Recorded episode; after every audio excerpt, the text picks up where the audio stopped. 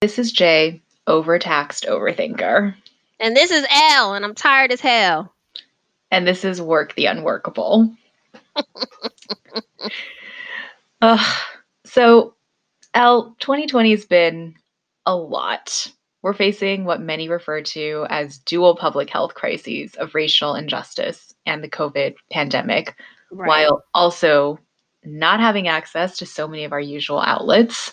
like, um, I mean, being able to go to brunch, being able to go out on walks, check, you know, going to the movie theaters. check.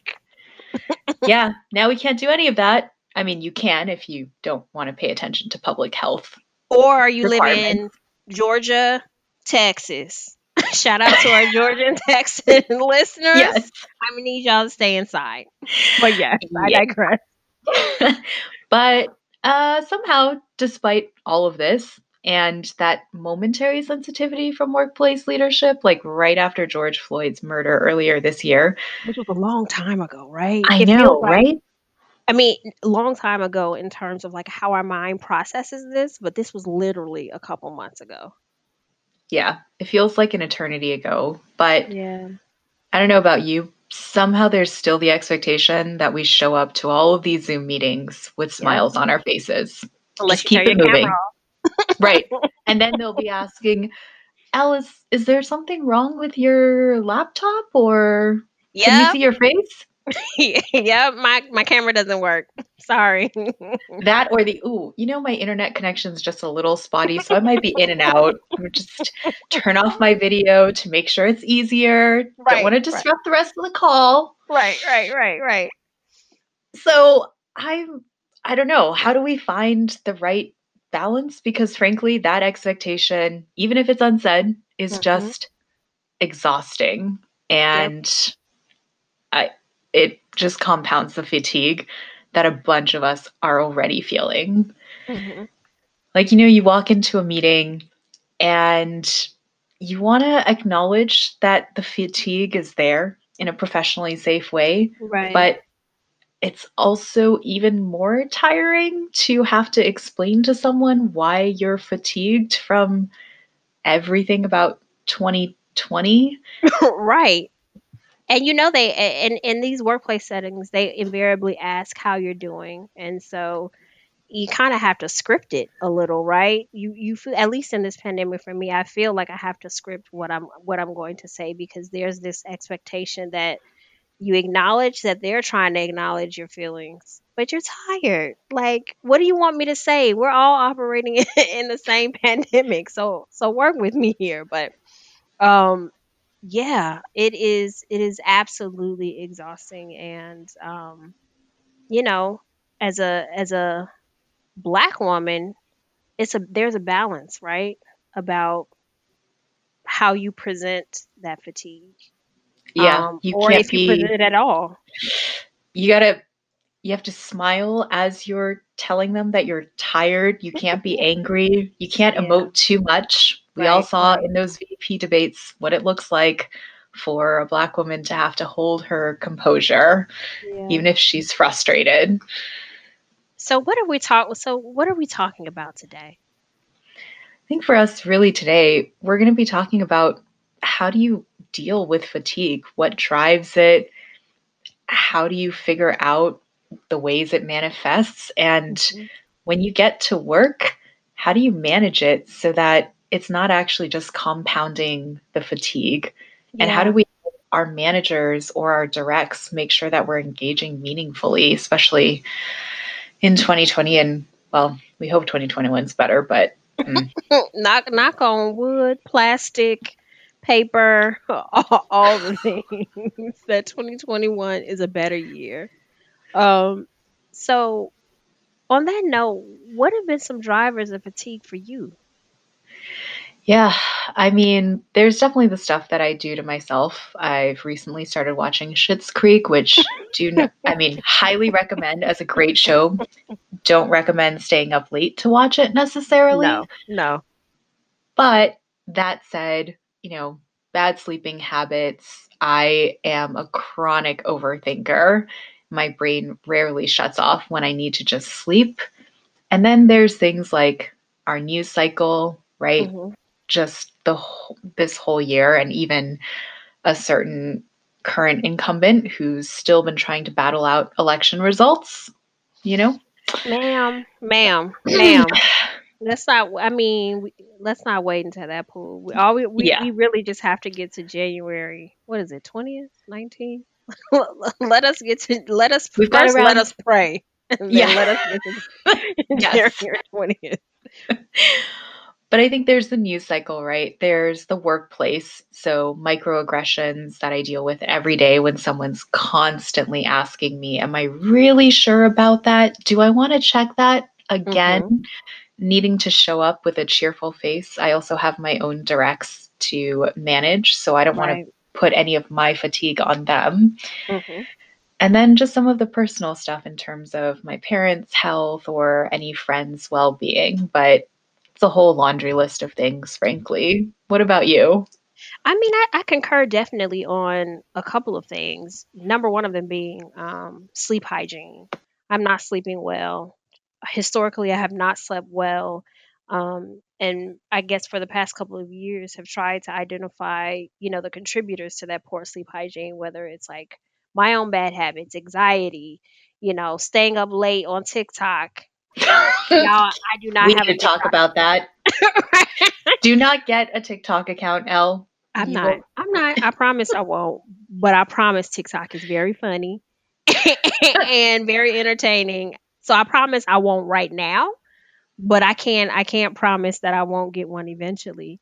But yeah, just like um poor sleep hygiene. Like I'm actually literally fatigued all the time and as we know, like lack of lack of proper rest impacts brain function, impacts mood. And so I would even say that is like a huge uh, driver of fatigue for me, like actual fatigue. Oh, yeah, for sure. Then, you know, and I alluded to this um, a, a few seconds ago, like anxiety, right?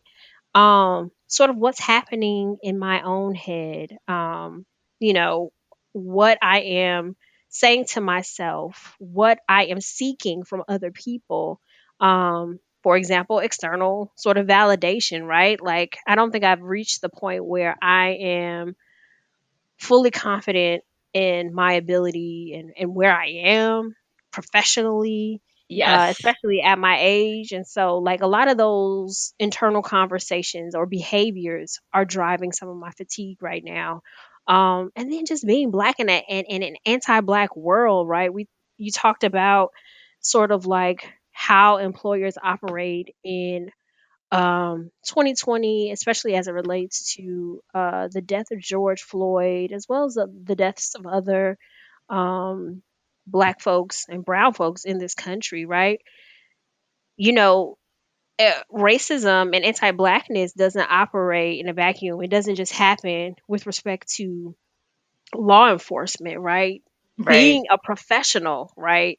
um, is hard as a black person because a lot of people bring their anti-black behaviors to the workplace and you know in later episodes we'll like dig into that but that's that burden of anti-blackness is a huge driver of fatigue for me and then um, s- sort of uh, continuing in this vein on workplace related uh, drivers of fatigue like you said like microaggressions and passive aggressive people just what i like to call workplace saboteurs like people who Oh, yes. That's a good term for it.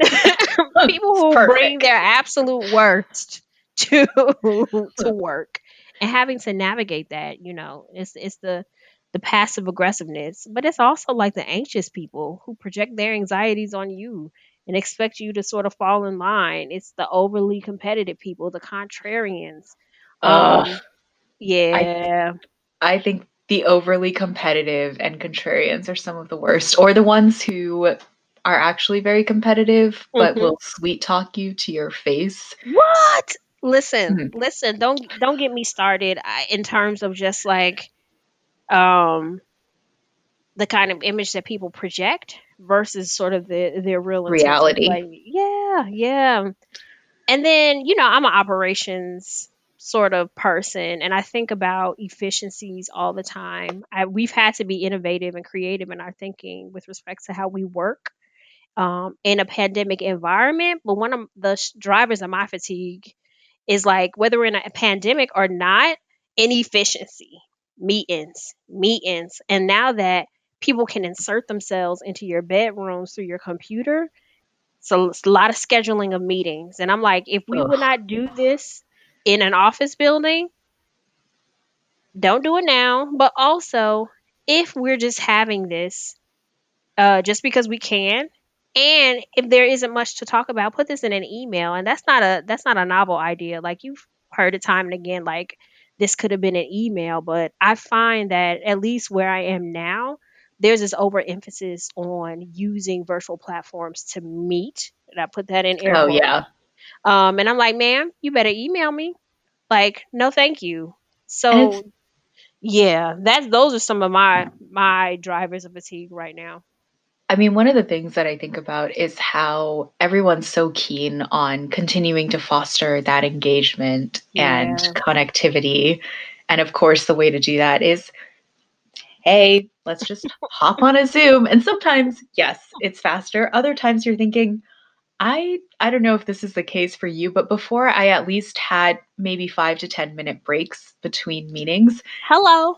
Now, I could be in meetings for 4 or 5 hours straight and you're just waiting, making sure, okay, I don't think anyone's going to call on me. I think I have maybe 2 minutes to run and get a drink of water or take a bio break as one of my directs always tells me Take a bio meetings. break. Yes. I'm dying. he literally tells me this.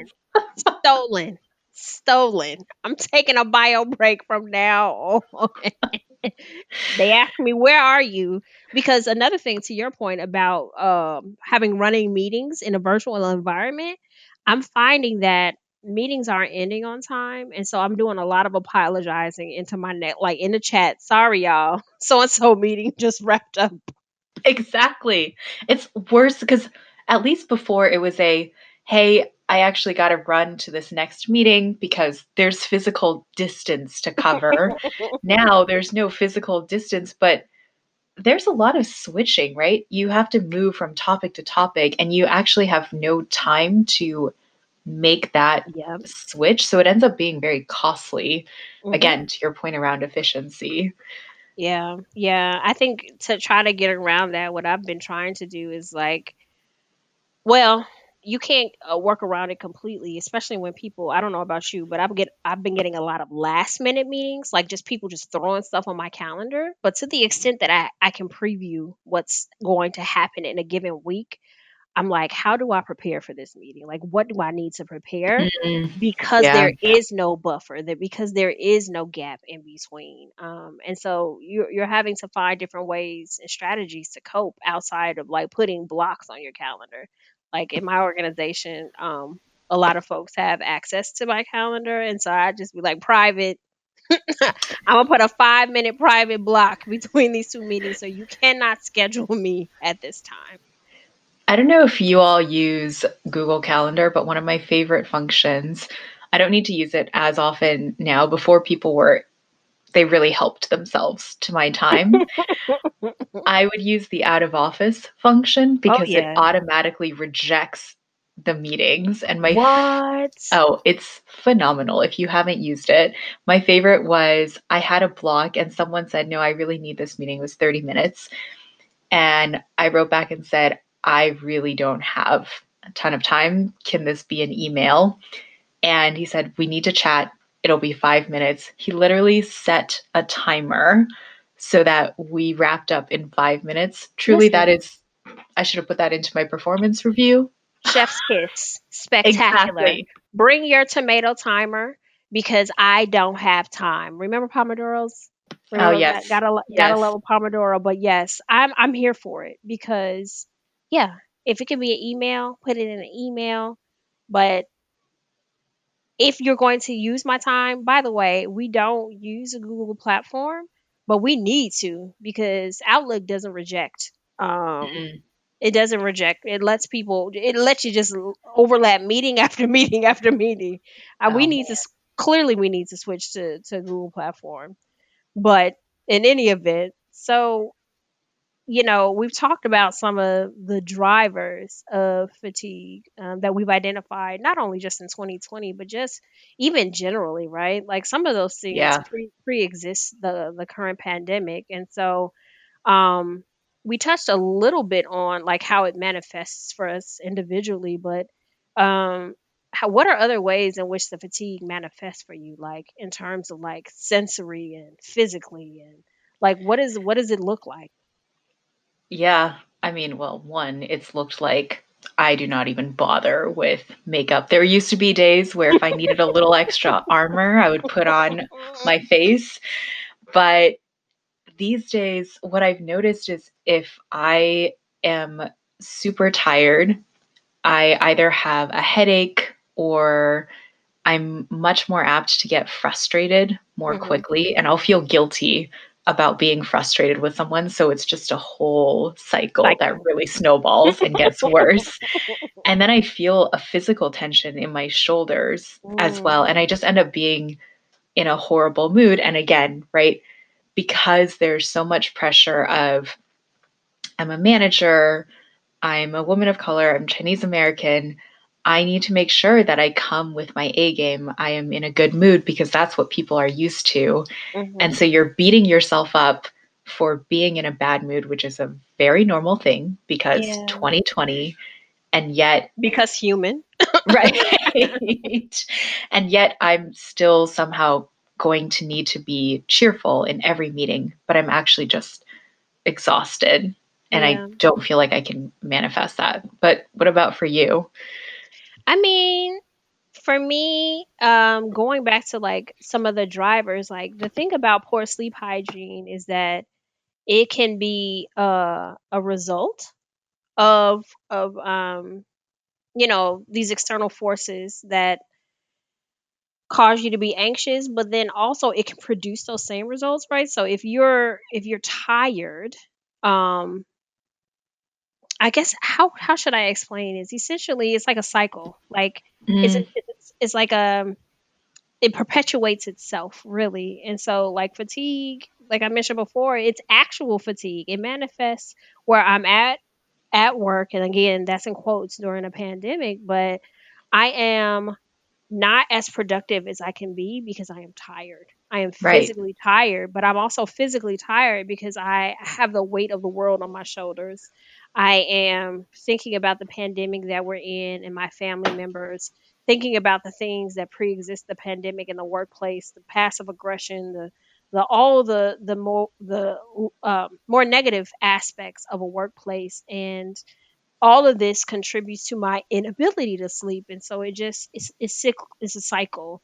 Um i think in terms of like how the fatigue uh, fatigue manifests for me also is like procrastination. Um Yes.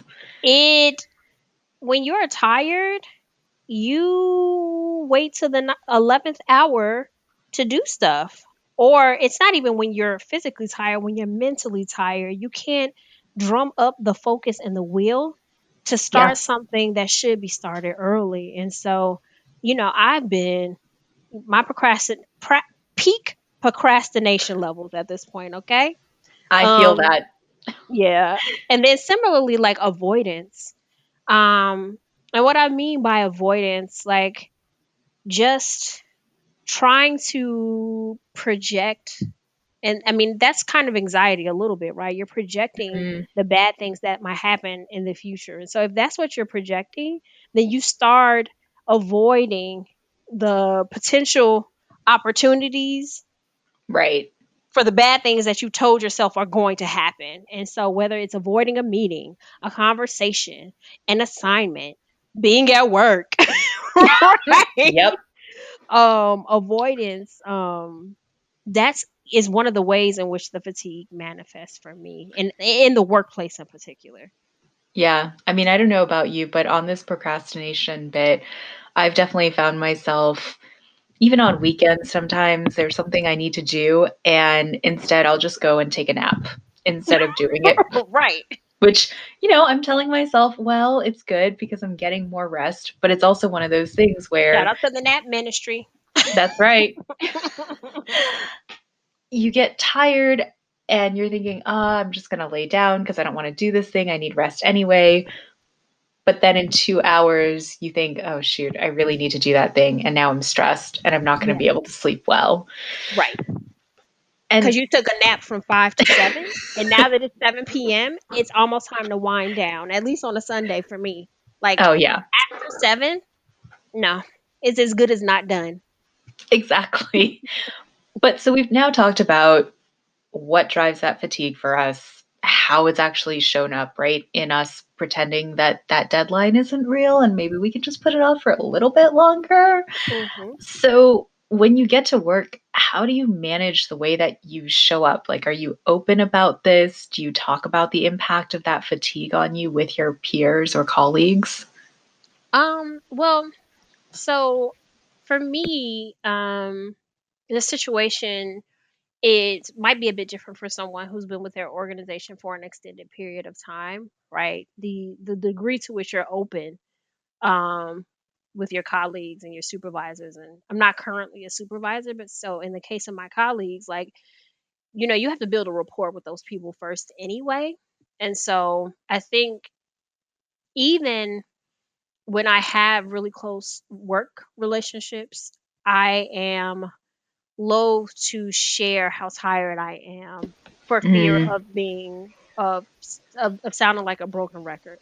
Right. Um, and so, you know, in terms of like, you know, sharing and being open uh, in the pandemic, I don't know about in your workplace, but the question comes so often, comes up so often. I think, you know, managers and um, heads of organizations are trying to demonstrate um, or show that they care. And so what you laughing find, at your air quotes with right. demonstrate. at the top of a meeting, they might ask a question, or if you do breakout rooms in Zoom, and like uh, there might be guided questions about how you feel and rating how you feel on a scale mm. of one to mm-hmm. ten. And I'm loath to say, like right now, I feel terrible. I'm tired right. and I don't want to be here.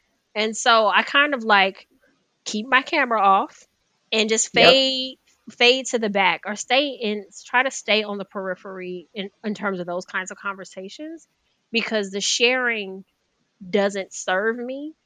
Um, it doesn't make me feel better. And honestly there's a potential for it to undermine me um, in the eyes of my colleagues. And so i'm reluctant to say i'm tired. Like this is where i am right now because at the end of the day they're still going to want me to do the work Right. Um, and you know they'll give me this oh i'm so sorry to hear that or me too girl or, or whatever sort of you know very um short acknowledgement. Yeah it's a platitude. It's it's not really a really it's not a real acknowledgement of how you feel. And then there's this tension of like to what degree do you ha- want to have those conversations? Because while your supervisor shouldn't contribute to your fatigue like intentionally, are they ultimately responsible for managing your individual fatigue, mm. managing your individual sort of mental process?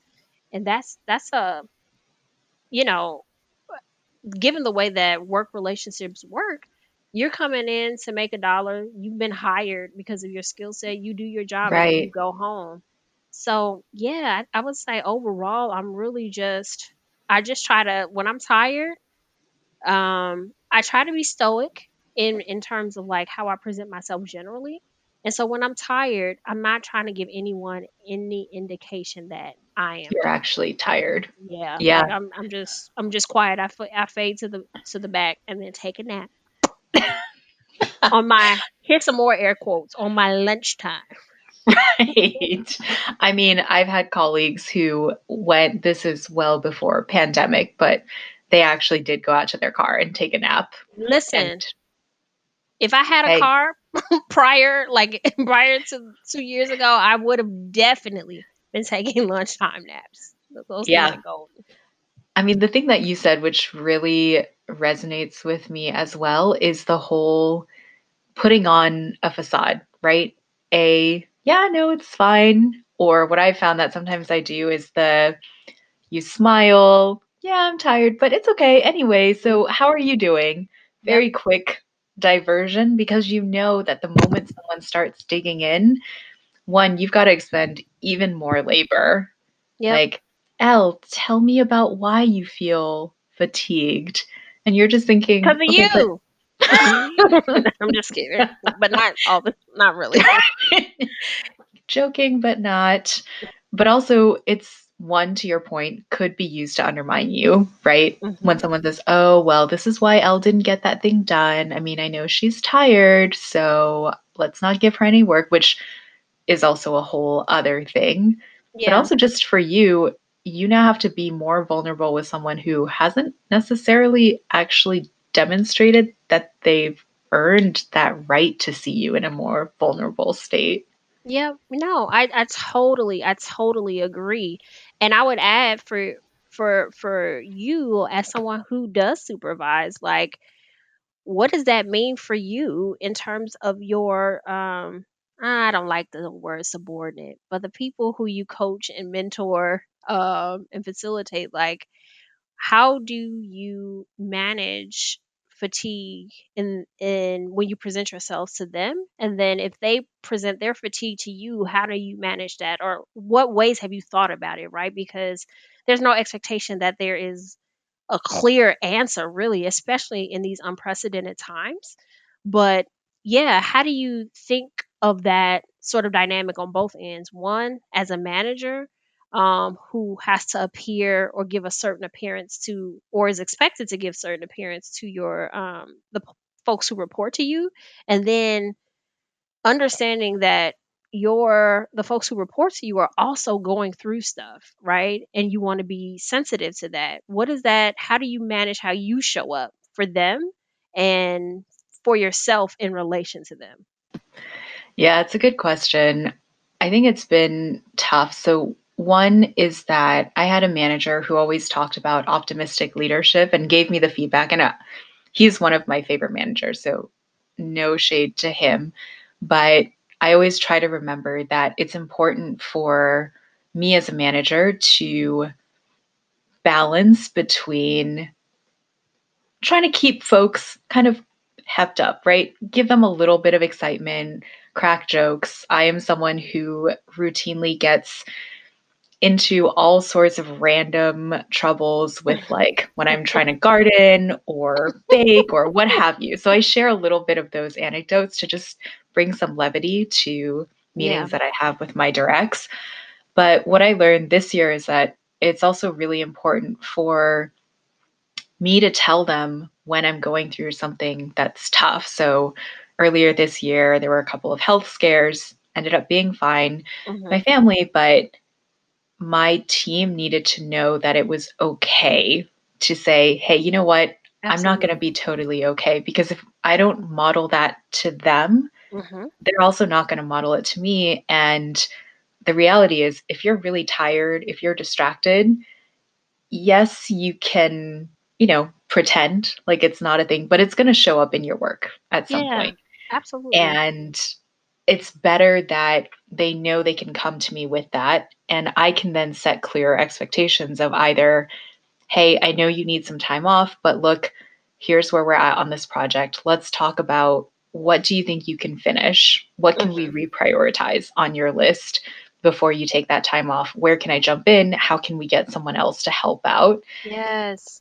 I love and, reprioritization. Yeah. I mean, just to to jump in for a second, like this notion of being um getting support on redirecting your priorities during times of fatigue i think that is a, a skill set and is something that is sorely missed right so you talked about modeling behavior for the folks that report to you in terms of like i'm i'm being vul- vulnerable or actually i'm being um transparent about what i'm experiencing right now and how this right. can impact my leadership and so in this moment, um, I want you to be aware of what's happening, but I also want you to feel comfortable that you can tell me during those times in your own life, like when there might be circumstances that impact your work. Um, and so um, I think that is, uh, I think that's super important, but also just to, to take it further, right? And I think this is something we'll explore in our other podcasts. It's like it's more than just um, making a statement, it has to be action oriented, right? Yes. And so the action that I grabbed onto uh, in the in what you were just discussing was this notion of reprioritizing. I think sometimes supervisors are so either aloof to the fact that someone has a lot of work to do or that sometimes folks might need assistance in identifying what's the most important th- thing to do right now, especially in the face of fatigue. And so, this notion of like meeting with your subordinate, again, sorry to use that word, but like meeting with a person that you uh, supervise and saying, I know that this is on your plate. And I'm telling you directly, this is what's most important right now right. and we will work through this together to figure out um, how to get it done whether that is you know taking things off of your plate leveraging other members of the team giving me a piece of it like whatever the case and i think more empl- more supervisors people who are in leadership roles should should think about that as a strategy when people go through fatigue because it is, is a, it is a part of life right now in a pandemic we're all sort of going through it together like on a like base level, right? But then there are variations. Like your frontline workers are going through like fatigue times 50 oh versus, yeah. you know, the folks who have the luxury of working from home um, but might have a sick family member or might have children that they have to help with remote learning. Yeah. Um, and so that that action oriented sort of approach to coming up with a solution and not just you know, providing platitudes, I think um, is super critical and important. I think that's admirable in terms of like this this notion of repri- like helping to prioritize among other sort of steps to support your team. Yeah, and I think one of the things is being open about the fact that you're not always going to get it right. I've definitely had situations where someone's super stressed, but there is also a really pressing business deliverable. Mm-hmm, mm-hmm. And I think it's better to be upfront about that with someone than tell you, hey, Elle, no worries. I know you're totally stressed. Right. And then an hour later, um, so by the way, Elle, I know we just had this conversation, but if you could just like send me these two reports in the yes. next hour, that'd be so great. Thanks. Yeah, don't do that. Tell me up front, out the gate. Um, because you and I in our our separate chats have have talked about like, you know, ultimately this is business is business. Your workplace is your workplace. You cannot get around what the expectations are because this is what you signed up for and this is what you're being compensated for. And so there is a balance. There is a balance of being um, uh, empathetic, but also um, needing to maintain the standards that were set out from the very beginning, which is to get the work done. Um, and yeah. so it's, it's not um, it's not easy, um, but it's it's this is this is real life. Like you get paid to be at a place and to come and to show up and do the work. Right. Yeah. And I think it's a as long as the communication channels are truly open, mm-hmm. and I mm-hmm. think again, right, this is not about giving the platitudes and then not doing any of the follow up because that's a very fast way of destroying the trust that you've built yeah. up. And that's what leads someone to either start looking for a new job, mm-hmm. underperform because they don't feel like they're actually supported. Mm-hmm. And I'm hoping that coming out of this year, we don't have almost like fatigue from fatigue and stop treating people properly and going back to the same okay, well, that was great to hear, Elle. Um, but we need to get back to work. right. Like, don't right. don't open that door to someone's vulnerability and emotions if you're not going to do anything with it. Like, mm-hmm. just be who you are. be who you are. And, and be transparent about that, right? And then right. I can make an informed decision about whether or not this is the place for me to work or, you know, if I need the money, I just sit tight, but I'm applying for a job, whatever the case may be but l- allow me to make an informed decision um, in terms of like the work environment and culture and what I can expect from this this manager relationship. Like, let me know. Don't pretend like like things are all fine and well when in the back background you're fuming, you're anxious, you are maligning me to, to my Right. peers and other people within the organization. Like just just be straight up. Um that said, right? Um and sort of in tangentially related to this notion of giving advice to peers, what kind of uh, around how to manage um, work priorities when you're under stress. I think another part of that is also like self care, like what you do outside of the work environment to help yourself um, deal with the, the bombardment of drivers of fatigue, right? How does sub uh, self care play a role in here? And I know self care, like I'm almost loath to use the term because it is taking on a life of its own. Once self care started popping up in commercials, you knew what time it was. like, here's five hundred dollars spa treatments. Just yes, take on that self care. Right, right, right, right. Um, but yeah. at the same time, like even though you know the the conversation, the you know the discussion around this this term has been trivialized a little bit, it's still a real thing that needs to be done in order to weather whether what's happening internally and externally, whether these drivers of fatigue. So how does it play a role in your life? Like what do you do on an individual level? And to take it a step further, like as a manager, do you give advice for self-care? Is that a thing? Yeah, I mean, for me personally, my self care looks like one, setting clear boundaries for myself at work and mm-hmm. with my teams, right? Yep. On, I think there are some workplaces where folks expect you to be checking your email 24 7. Used to work at one of those where we this actually had to, my laptop. Don't do that while we're still recording, okay? Right, right, right, right, right, right, right. right. but I mean, I've been at places where I literally had to put into a spreadsheet when I wanted to be fully offline on weekends. It's a no which, for me. Yeah. Yeah. It's a no for me. Took me a couple months to learn that.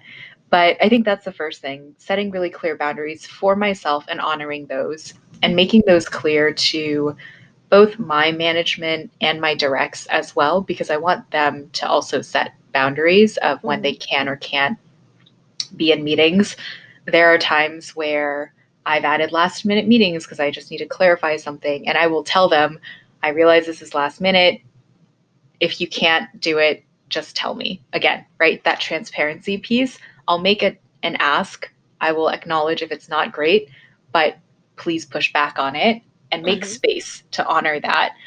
The third thing, I guess, for me is, you know, beyond boundaries for myself, for my team, really finding ways to actually disengage from work. And that looks like attempting to not kill all of my plants in the garden because I am notorious for not having a green thumb, which my family really likes to revel in reminding me about. It means, you know, leaning into more of the artsy craftsy side. So looking at various projects, mm-hmm. baking, mm-hmm. reading, watching. You are Creek. a chef's kiss baker. Oh my god, so good, listeners! I've gotten treats in the mail, so delicious. But I digress. Please tell us more about your self care. And I, I think for me, yeah, but those things bring me joy. Right? It's creative, of course. Mm-hmm I have to remind myself to not let the perfectionism creep in because there are times where I'll be baking something and I get super frustrated because it doesn't look exactly like what mm-hmm. the cookbook had. And my mom has to talk me back from the ledge. like, does it taste good, girl? Does it right, taste exactly. good? but I think those are kind of the biggest things. And of course, you know, doing thought logs, really being more mindful of what am I telling myself? What are the times where I am breaking myself down? Mm-hmm. You know, I had a moment where my therapist told me, and it really just hit me hard. And he said, The world is always going to find ways of making you small, breaking you down. why would you help the world do that? And I think that's something here as well, right? There's so much that 2020 has taken from us. We don't need to mm. give more of ourselves for 2020 yeah. to walk off with. Yeah. No, that that definitely um all of those definitely resonate with me.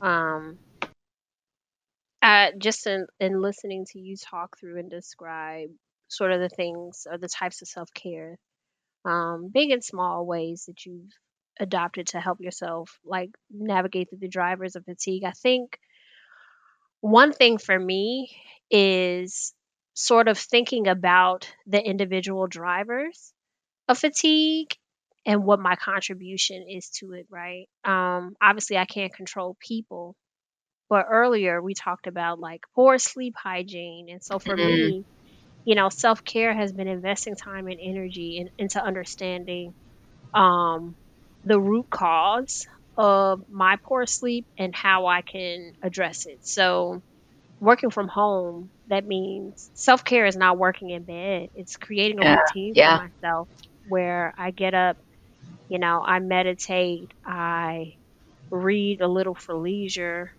and um, I plan my day, and that's self care because I'm thinking, um, I'm strategizing on how I'm going to tackle the day. I have a plan in place, and that will it won't account for every sort of bump along the road, but at the very least, it can set me up for uh, success, right?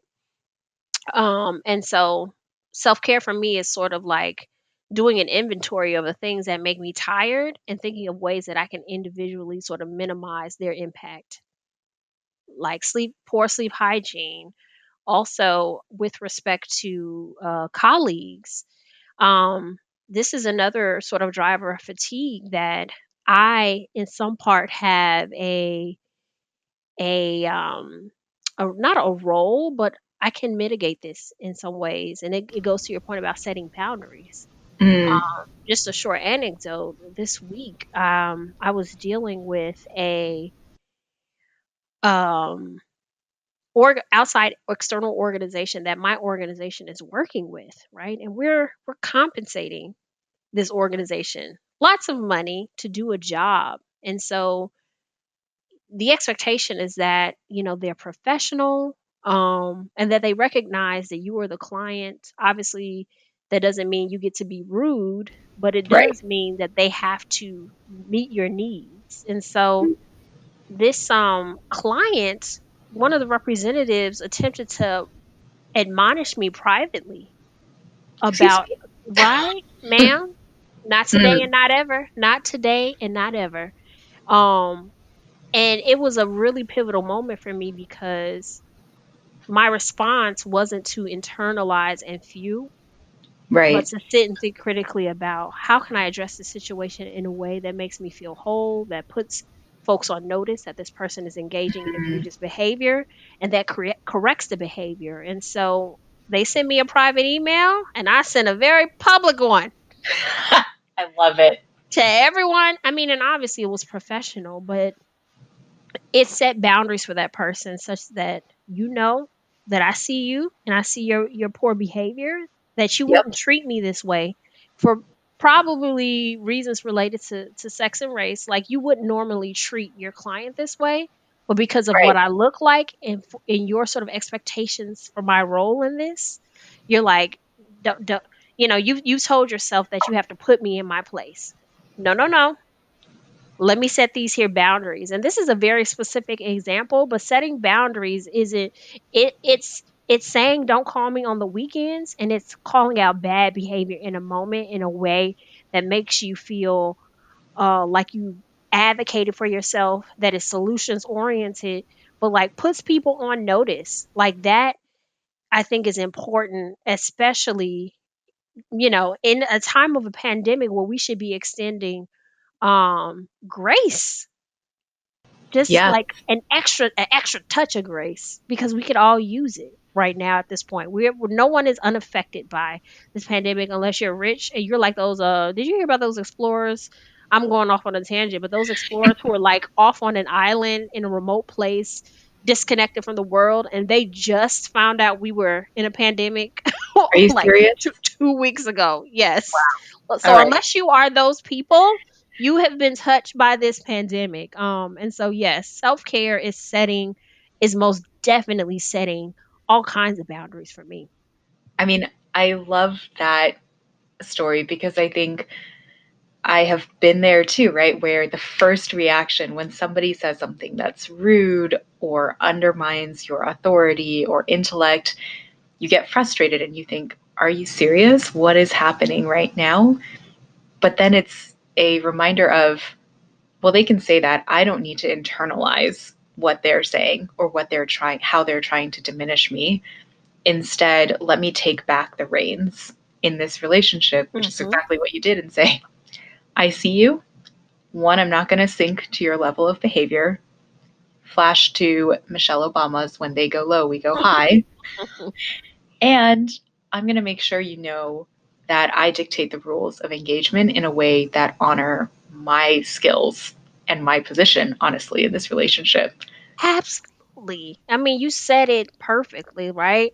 Like, abs- absolutely. Like, the rules of engagement should never involved, e- especially in a client relationship, where, and I, I guess I don't want to to introduce a power dynamic into that kind of relationship, but I do think it's important to know, like, we we both play roles. We are Right. obligated to respect not obligated but we should be respectful and considerate of one another. Like that should be without a given. But i've also hired you to solve a problem. What you're not going to do is act like you're doing me a favor. I have been there and been in positions where I remember I was actually traveling to a consultant's office, which was on the other side of town, mm-hmm. and was literally doing work that we had contracted with them for them to do, Mm-hmm. but they wouldn't do it. They had the upper hand, right? This power dynamic. And my manager at the time said, Well, they're the only ones. You got to appease them. And I was thinking, this is we we are literally paying them to do the work, but you're giving them my time to make it make sense. But make okay. it make sense. Make it make sense. And so in the midst of like yes make it make sense. Yes for boundaries is self-care. Um yes for setting those boundaries not only with yourself right but with your peers people who you don't report to you. Um I, I get before I guess before we transition it just in terms of self care, just also highlighting like some of the other drivers of fatigue, like um your consumption of external material, whether it be news or social Mhm. media. I mean, I guess you could say this is another form of setting boundaries, but I, I think for myself, I cannot pretend that I'm not exposing myself to the things that might be drivers of fatigue, right? Being plugged into the news cycle, being on social media, all those kinds of things. And so I think self care for me also has to be sort of a critical eye on um, what I consume and Mm. like how I can reduce that. Um, because it definitely I mean, and we talked about this, like just the exposure to those things on a constant basis from the moment you wake up and look at your phone to the, the Guilty. yes, same. Um, you know, putting in some um restricting my uh, self-care is restricting my access to those materials to the extent that like to whatever extent makes the most sense for me. Like I want to be informed, but I also don't want to spend my entire day sort of drowning in all of the bad news that's happening in the world. And so sort of restricting my time uh as a part of the news cycle and being on social media. That for me is also self-care and something that it's funny. Funnily enough, you see these notices on social media like unplug girl Right. you know take a step back but it's it's it's real life i mean so much so that even you know tech companies are trying to incorporate that into their various technologies giving you an opportunity to set timers on how Like Instagram will tell you you've been on Instagram for 15 minutes today, Right. and you're like, Right. okay, cool. Except continue Extend. scrolling. Let's go, right? All that to say, there is a wide recognition and acknowledgement that, um, you know, for some, for the more sensitive of us, and really just for all of us, there needs to be a balance um, in terms of our exposure to these things because they are definitely drivers of fatigue. Um, and self care is, is is telling yourself and doing, removing yourself from those spaces periodically.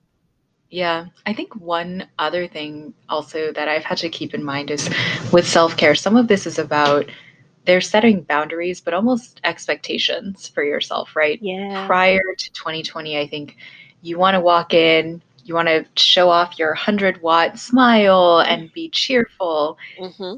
And frankly, sometimes you just don't need to do all of that. It's just too much. You can, it is enough to show up at work, make sure you get your stuff done. You don't have to be putting on a smile until your face hurts after hours of Zoom meetings. hmm And I think we should also be okay with that from everyone else because that helps you conserve a little bit. It's like the power saving function on an iPhone. True that. No, I I totally I totally totally agree. So let's talk about workable wisdom.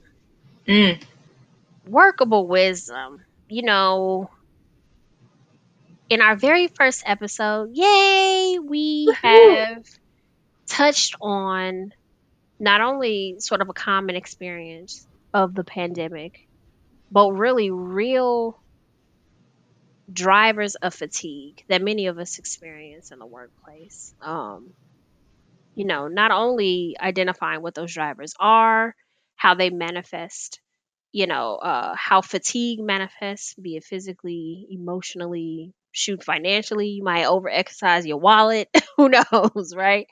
Um, how we manage to show up at work, right? In the face of fatigue, when you are tired, but to your point, you're expected to smile and be cheery and all of those things. And how you take care of yourself in these moments, how you expect your employer to sort of honor the fact that you are experiencing these moments. I think it's a conversation that is again predates the pandemic but has become all the more important now uh, given that our fatigue that we would generally experience is being compounded by what's happening in the world. Um, and so great ways to help yourself navigate at least for us right like we've talked about is first acknowledging that you're experiencing fatigue right? Like make space for it and acknowledge that you're tired. You right. know in the US especially like depending on the sector you're in you're expected to be energized bunny and work x number of hours and no matter what. And um you a lot of folks don't even give themselves the space to acknowledge that they're tired. Yeah, you just keep going. you just keep going. You just keep going. Um and so you know as a as a first step that it sounds like you and I have taken is really just to acknowledge that this fatigue exists. Um, the second is, and you touched on this a little bit, resetting expectations, right? Or not even resetting expectations, but setting expectations for yourself. If that means I am a, I acknowledge that I'm tired, but I'm tired, and this these are the limitations of uh, my fatigue. This is how I'm showing up. I get paid to be here, so I'm going to come in and do my job, but don't expect much more from me. Yeah. Do not. Do not. I mean, in terms of workable mi- wisdom as a, a manager and just reflecting on some of the tips that you shared and what managers can do in this is um, especially during this pandemic like um, what's some additional workable wisdom in terms of in relation to the folks that you supervise Yeah, I think there's a couple of things here, right? So, one is figuring out what are your quote unquote love languages for employees? I'm not talking about exact translation of those laws. Some of those not appropriate. Touch, no. do not do that. Touch can never be a, a workplace. right, exactly. But it's more of figuring out how do they want to be supported? How do they want to be affirmed? How do they want to be validated, right? Mm-hmm. Those are conversations you can have in your one-on-ones. And checking in with them on a regular basis to ask what's going on. It doesn't always have to be Elle, spill your deepest, darkest secrets with me and emotions. It's really just, hey, what did you get up to this weekend? How are your plants doing? I know last time you were figuring out how to make sure that they're winter safe when it gets colder and there's not a lot of centralized heating, right? Right. The next one is tailoring behavior based on who someone is. Don't try to use a one size fits all. Yeah. Elle's needs are going to be different from Jay's needs, and I need to recognize that.